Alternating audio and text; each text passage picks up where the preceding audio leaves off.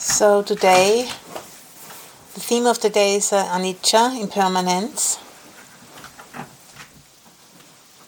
One of the three characteristics, and also one of the four vipallasa.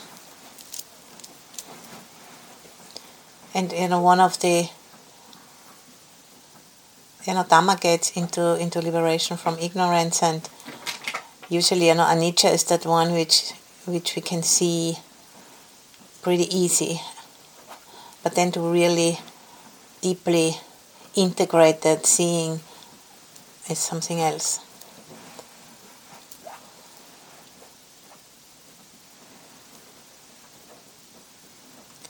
And this afternoon, I'd like to uh, share with you a guided meditation on the four Brahma Viharas and impermanence.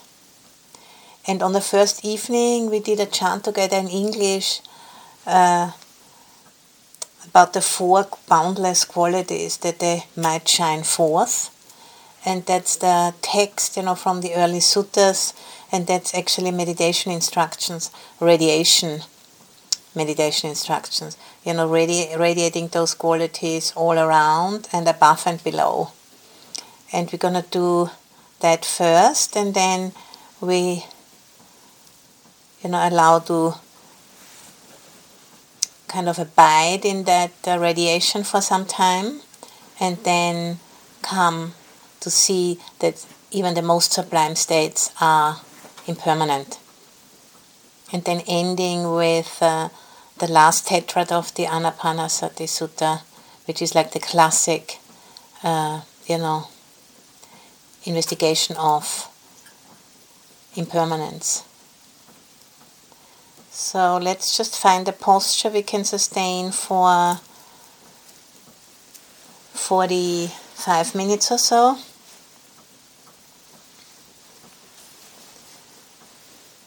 And just being aware of the body on the cushion on the chair, the weight of the body.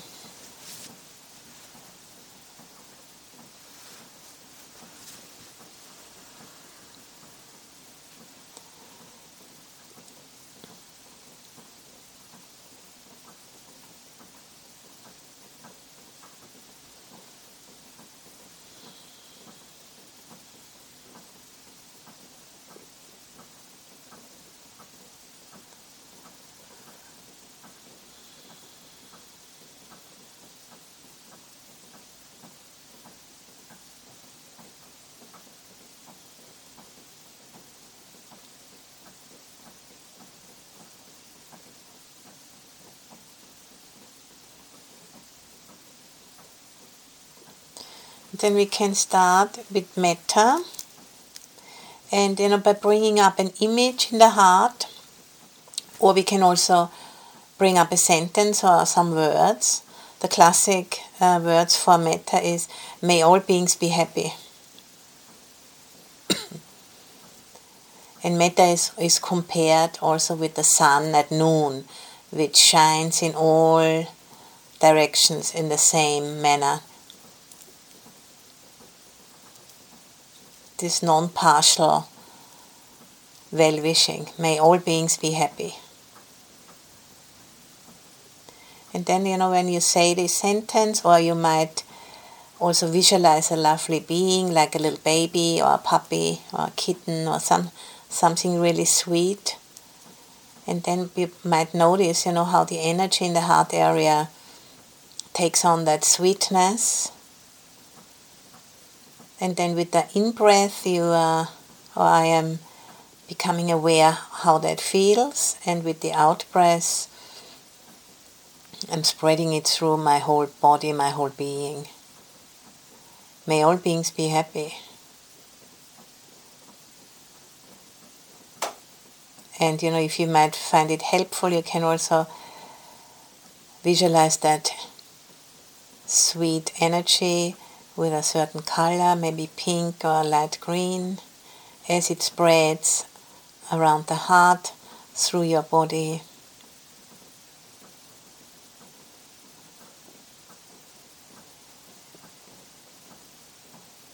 May all beings be happy.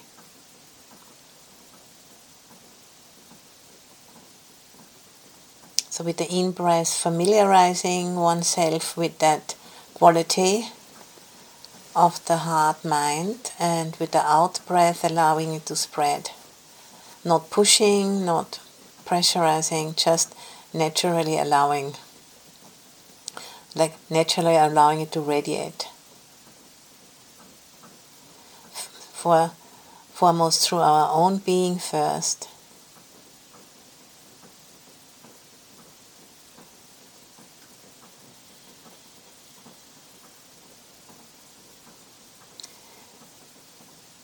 and you know metta is the basic uh, one of the four brahmaviharas it's sometimes also compared to water the cohesion of water.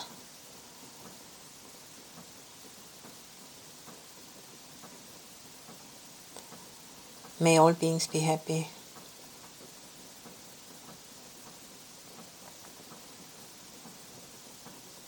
And you know, in the monasteries in England, when people brought uh, food dana on the weekends, people from either Thailand or Sri Lanka, they would do water pouring when you know the monks and nuns would do the acknowledgement of the offering chant. Then the people who gave the offering they would pour water from a little flask into a bowl, and then the bowl would fill and overflow into a second bowl. And that overflowing kindness, that's what metta is all about.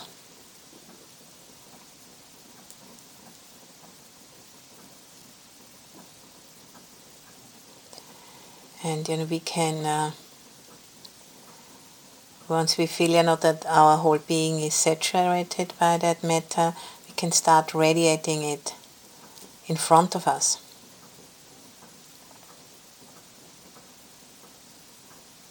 No pressure, just allowing it to radiate out naturally.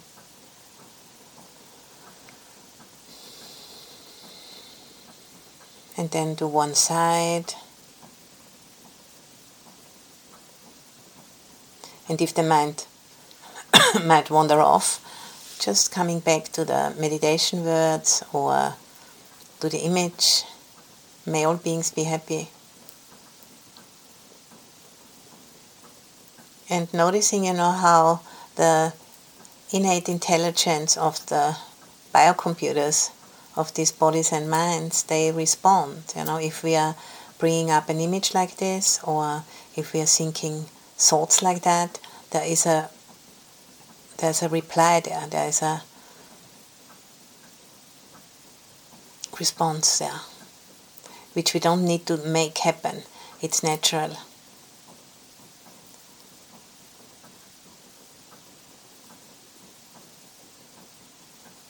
And then radiating behind to the other side, all around,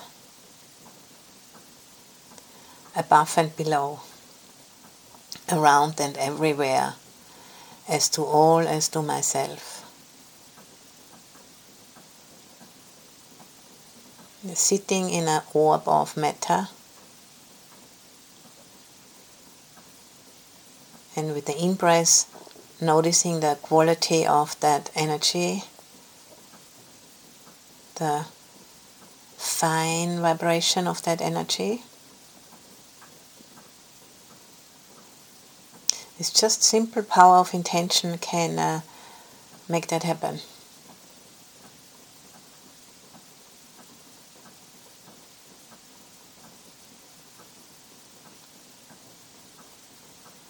And allowing it to radiate as far or as near as it wants to.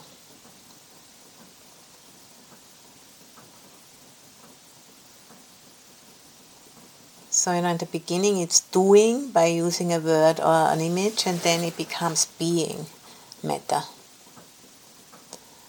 Just resting into that quality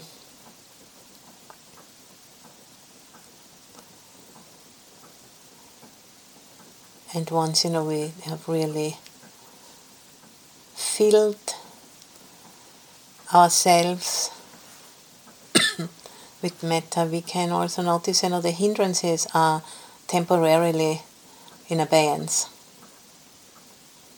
And we can just uh, rest into that buoyancy of the Brahmavihara.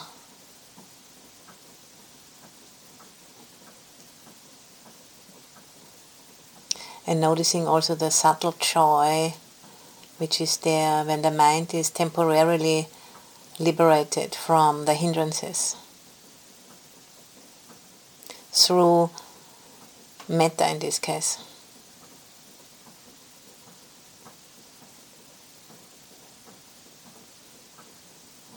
And then letting go of the metta and just being aware of the joy, the subtle joy in the mind. That's very important step to show the mind how it is, you know, if the hindrances are in abeyance, that there is automatic this subtle joy there. The subtle joy of not wanting to be anywhere else, of really being with what is right now.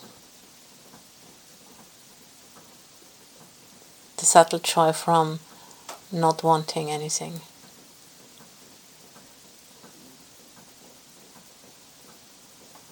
then we can use another word or image to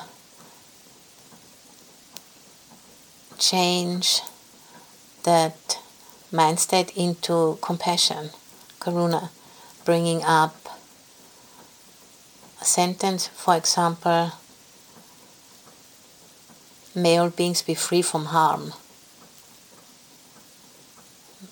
May all beings be protected or a little image of maybe a very vulnerable being in fear, little bird or something like that, and then seeing how the heart responds. It's a different quality. It's often compared with the setting sun, which you know wants to relate to that which is less fortunate than ourselves in this moment.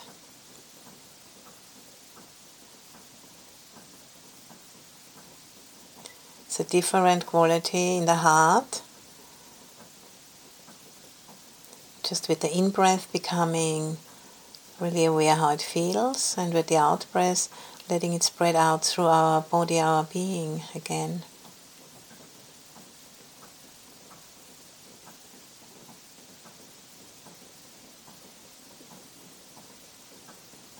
And if you want to give it a color, you could use a certain color which fits for you. For me, it would be maybe violet.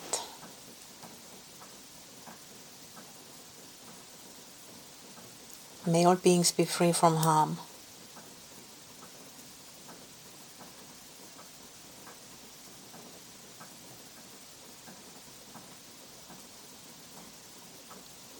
With the in breath, experiencing the quality of that Brahmavihara and with the out breath, letting it spread out through the body, the being.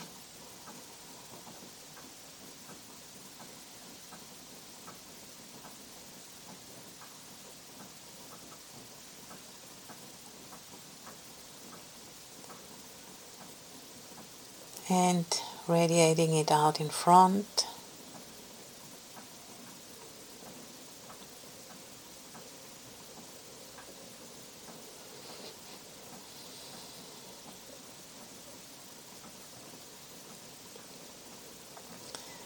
One side.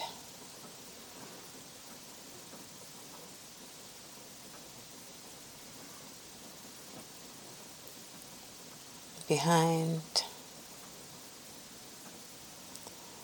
the other side,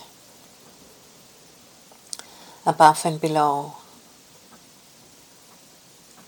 sitting in an orb of uh, karuna, compassion.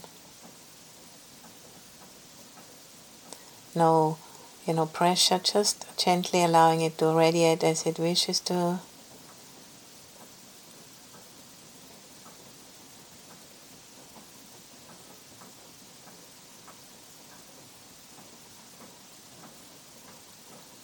and just relaxing into that boundless quality of karuna.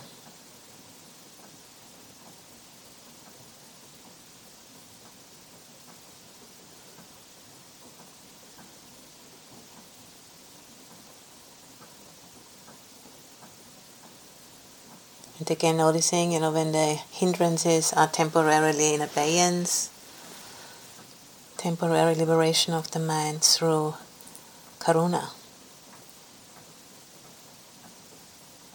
And my first teacher, Ajahn Buddhadasa, you know, called the temp- temporary liberation of the mind a little nibbana, quote unquote, little taste of the mind free from the hindrances.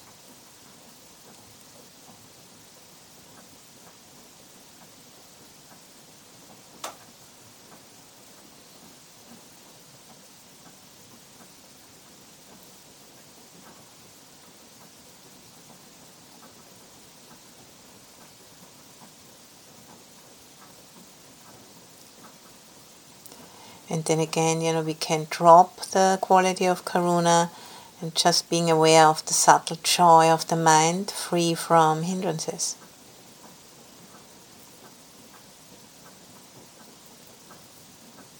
The mind, you know, which gets used to that subtle joy, will much easier be able to come back to that.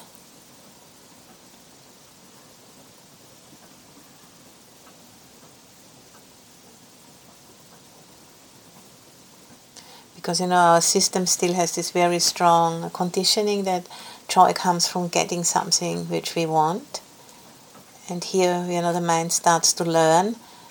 This subtle joy comes from letting go. It's a different kind of joy it's an unworldly joy which has nothing to do with gratification of the senses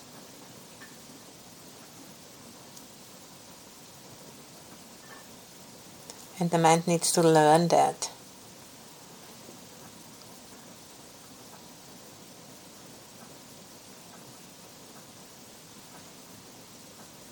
And then we can bring up the next Brahmavihara, which is mudita, sympathetic joy,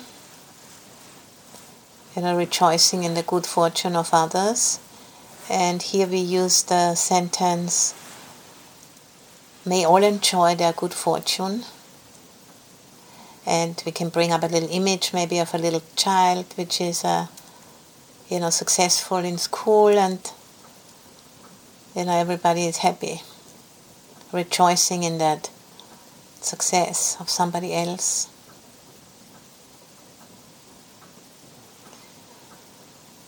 And feeling how that quality is again different quality it is compared with the sun rising in the morning and reflecting in the dewdrops, that glorious brilliance, light. Maybe it's yellow.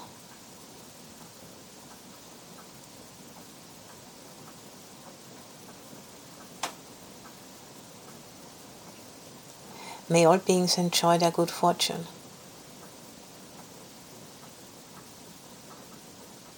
And again, it's a different kind of vibration in the heart.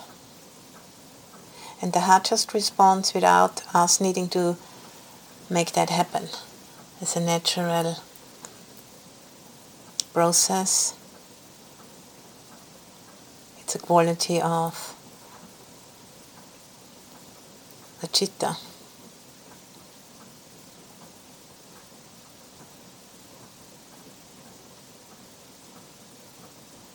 It's a conditioned response, and if we know the way, to make that happen, we can.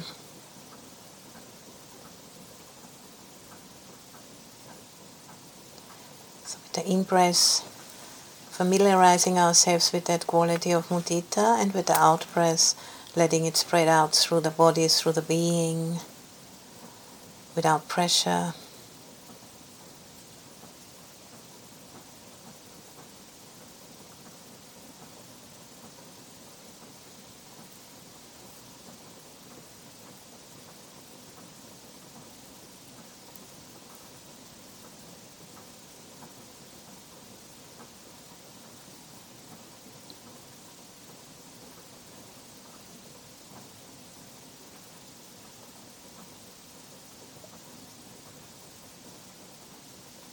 And then allowing it to spread in front of us, radiate to one side, back, the other side, above and below, sitting in an orb of mudita.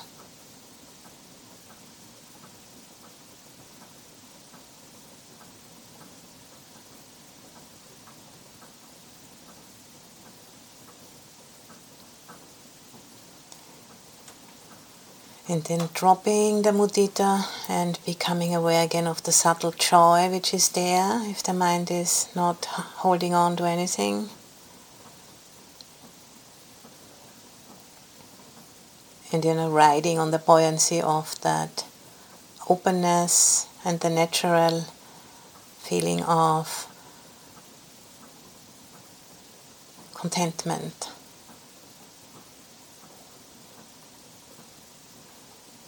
Which isn't leaning into any direction.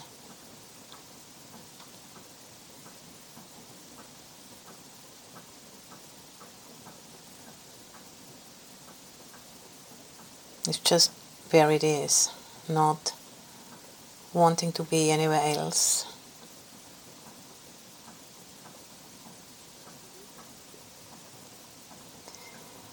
And then we come to the last of the four Brahma Viharas, which is Upekkha, which doesn't have a sense of direction. Like, you know, Metta was going in all directions in the same way, and then Karuna was going down, Mudita was going upwards, and Upekkha doesn't have any direction. And Upekkha is compared with the full moon, the cool light of the full moon or like the laugh of a, of a grandmother who has seen you know, so many things. And there's this sense of uh, knowing all beings are the owners of their karma.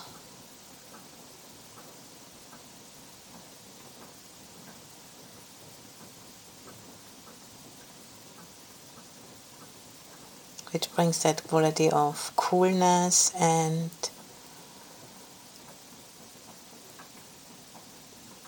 equilibrium.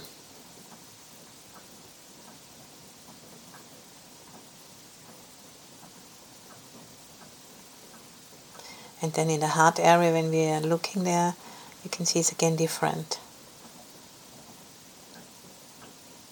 All beings are the owners of their karma.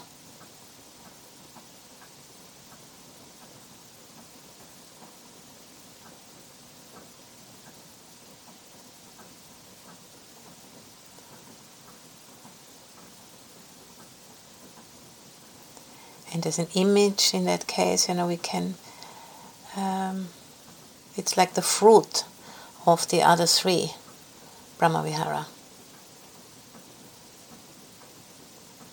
All three rolled into one. Yeah, being aware of the ups and downs and knowing that this is part of life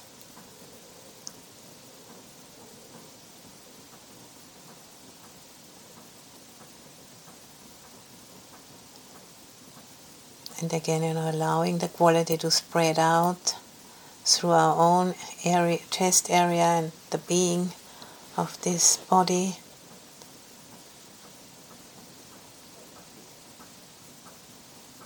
It's much more subtle than the other three.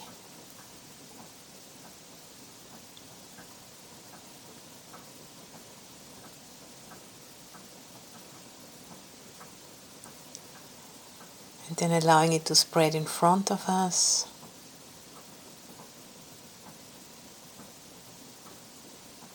To one side.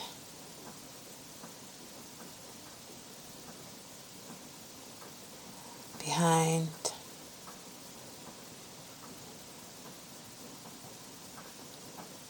To the other side. Above and below.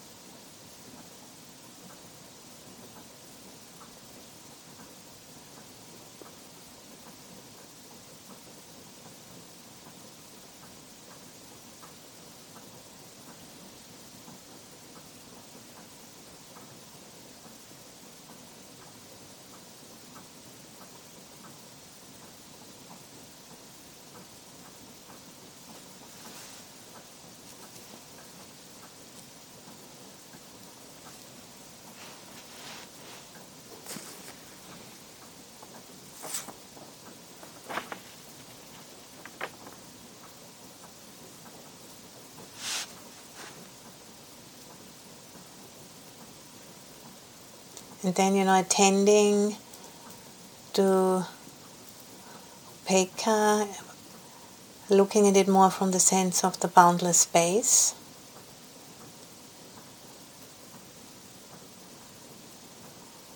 From the viewpoint of boundless space, you know, which doesn't end at the walls of this room.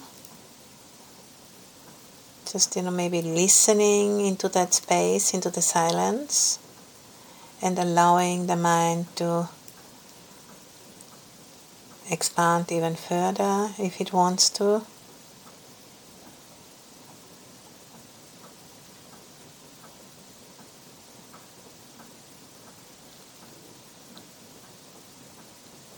So using the boundless space as an object.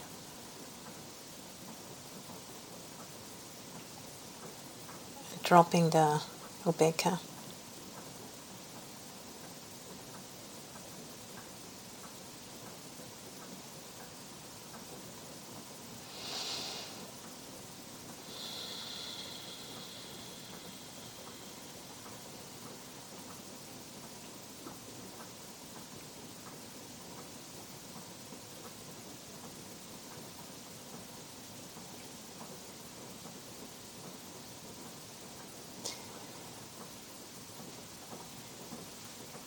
And whatever you know wants to move through this boundless space, any feelings and thoughts and sensations, sounds, giving it the space it wants, giving it the space it needs,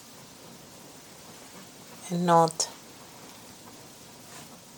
grasping any of it. If the mind, you know, wants to contract around something, because that's what it's used to. Then, when you're noticing it, just coming back to listening to the silence, listening to the space.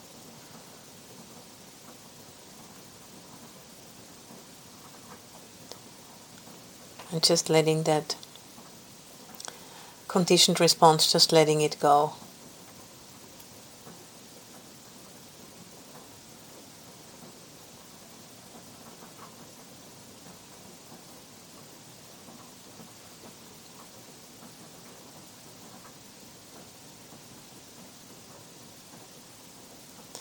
So giving room for change to happen and uh, you know not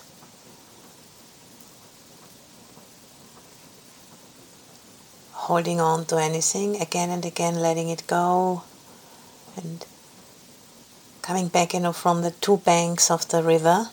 If you get stuck on one side just coming back to the middle and be that flow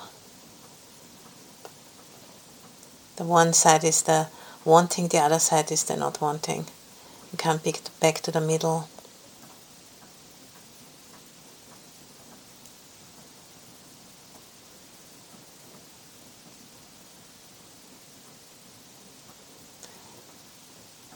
No one is in charge. And you know, noticing the peacefulness of that. Not holding on to anything.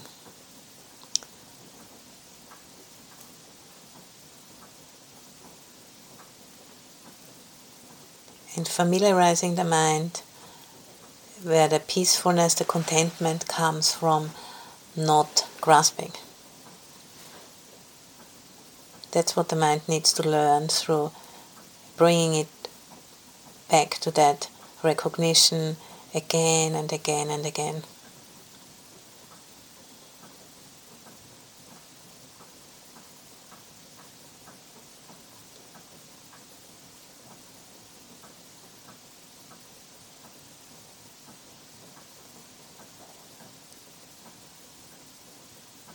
Then, you know, when the mind is ready, we can come back to the breath. Give it a bit of time.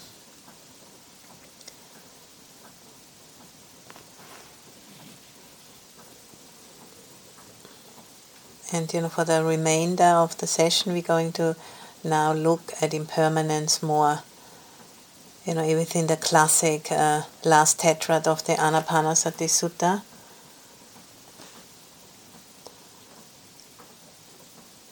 So, not changing anything, but just uh, paying attention to what's happening in a particular way.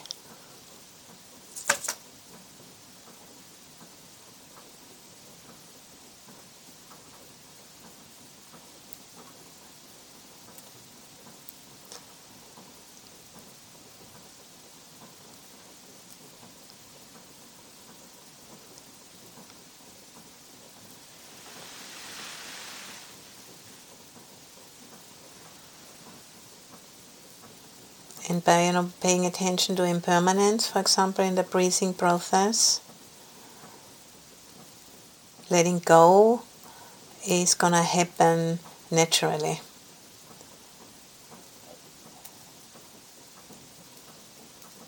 Because you know by really focusing and by really looking at impermanence we are starting to see more and more fully that there is not really anything to be found to hold on to. And another Pali word for that is nibbida, disenchantment. And literally that means not finding. Not finding any unchanging entity we could hold on to leads to letting go.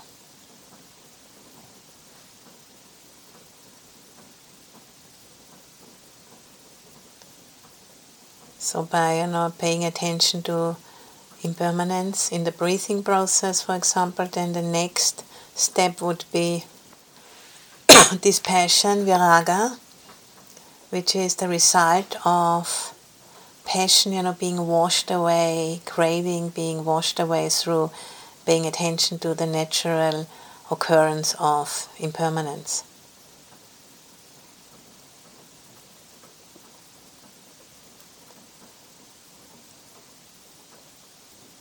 And viraga comes from the Pali word ranj, which means to color. So that coloring, you know, of passion is washed out, is washed away, like a, you know, if you have a big stain in a, in a piece of cloth. If you wash it just once, it's not going to go away. But maybe if you're washing it 10, 15 times, it just gets more and more washed away until it's completely gone. And the washing agent is looking at impermanence. That is what does the job.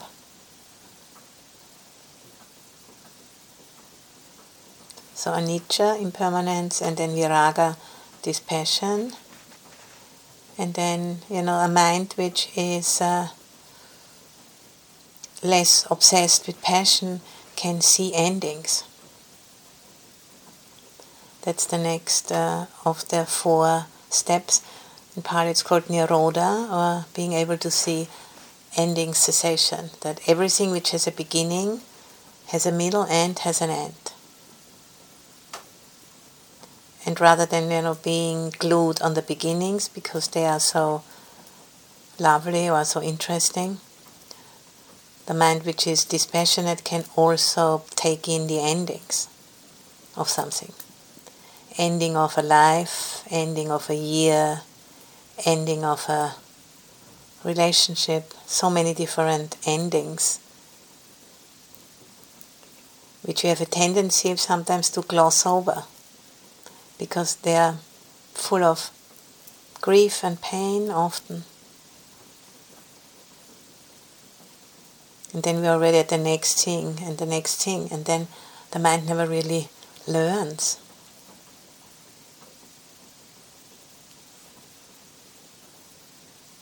So in anicca, impermanence, viraga, dispassion, nirodha, cessation or ending. And then the mind, you know, which has seen that progression, seeing impermanence, letting go of passion, then being able to see the full picture, then the natural response of a mind like that is letting go. Vossagga in the Pali language. Because the mind sees it doesn't make any sense to hold on onto that which is changing.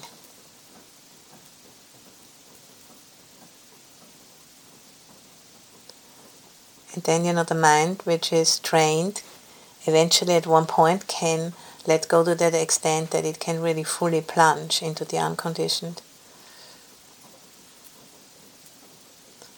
Supreme peace and happiness, which is not just temporary, but those four stages of awakening.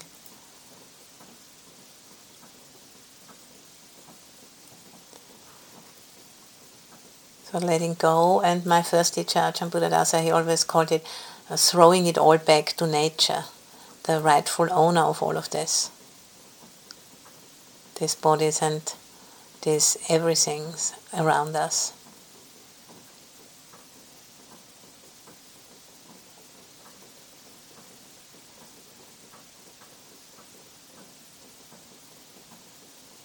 So you know, then we start to understand there is nothing lost through letting go, but we can gain peace and contentment from letting go.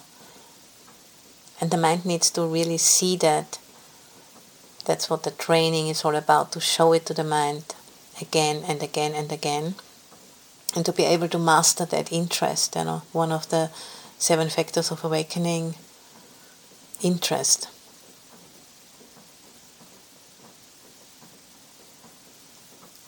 so that it doesn't just become like a rote practice, but that there's real true interest there, Dhammavichaya.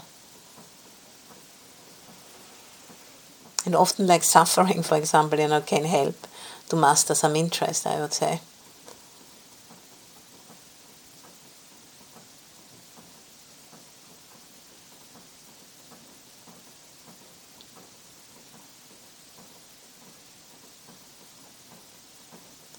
So, you know, that was like the complete kind of path, in a sense, you know, seeing the impermanence of those different Brahmaviharas, but just, you know, putting in a certain image or a certain sentence, we can effortlessly change the quality of the Brahmavihara.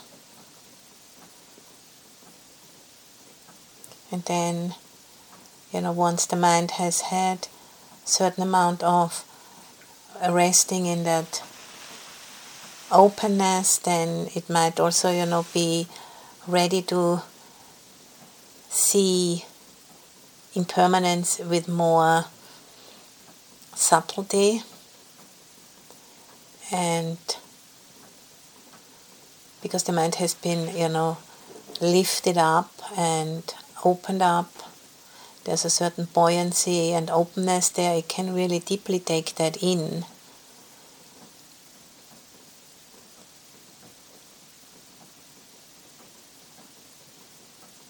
And uh, penetrate the mind more fully than usual with that insight into impermanence. And you know this passion cessation and letting go. And seeing that this is a natural progression which we don't need to kind of cook up we just need to pay attention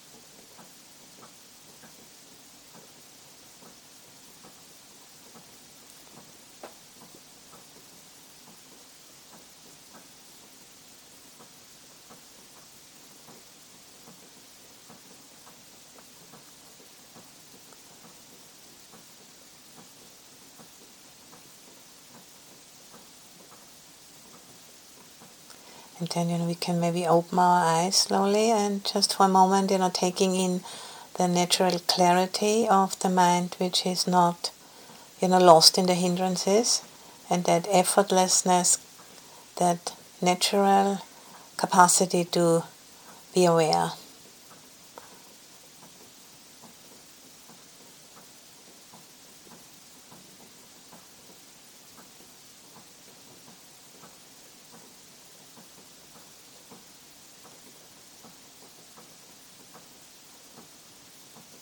And if there's a sense of, you know, not wanting to open the eyes, just feeling that too, that resistance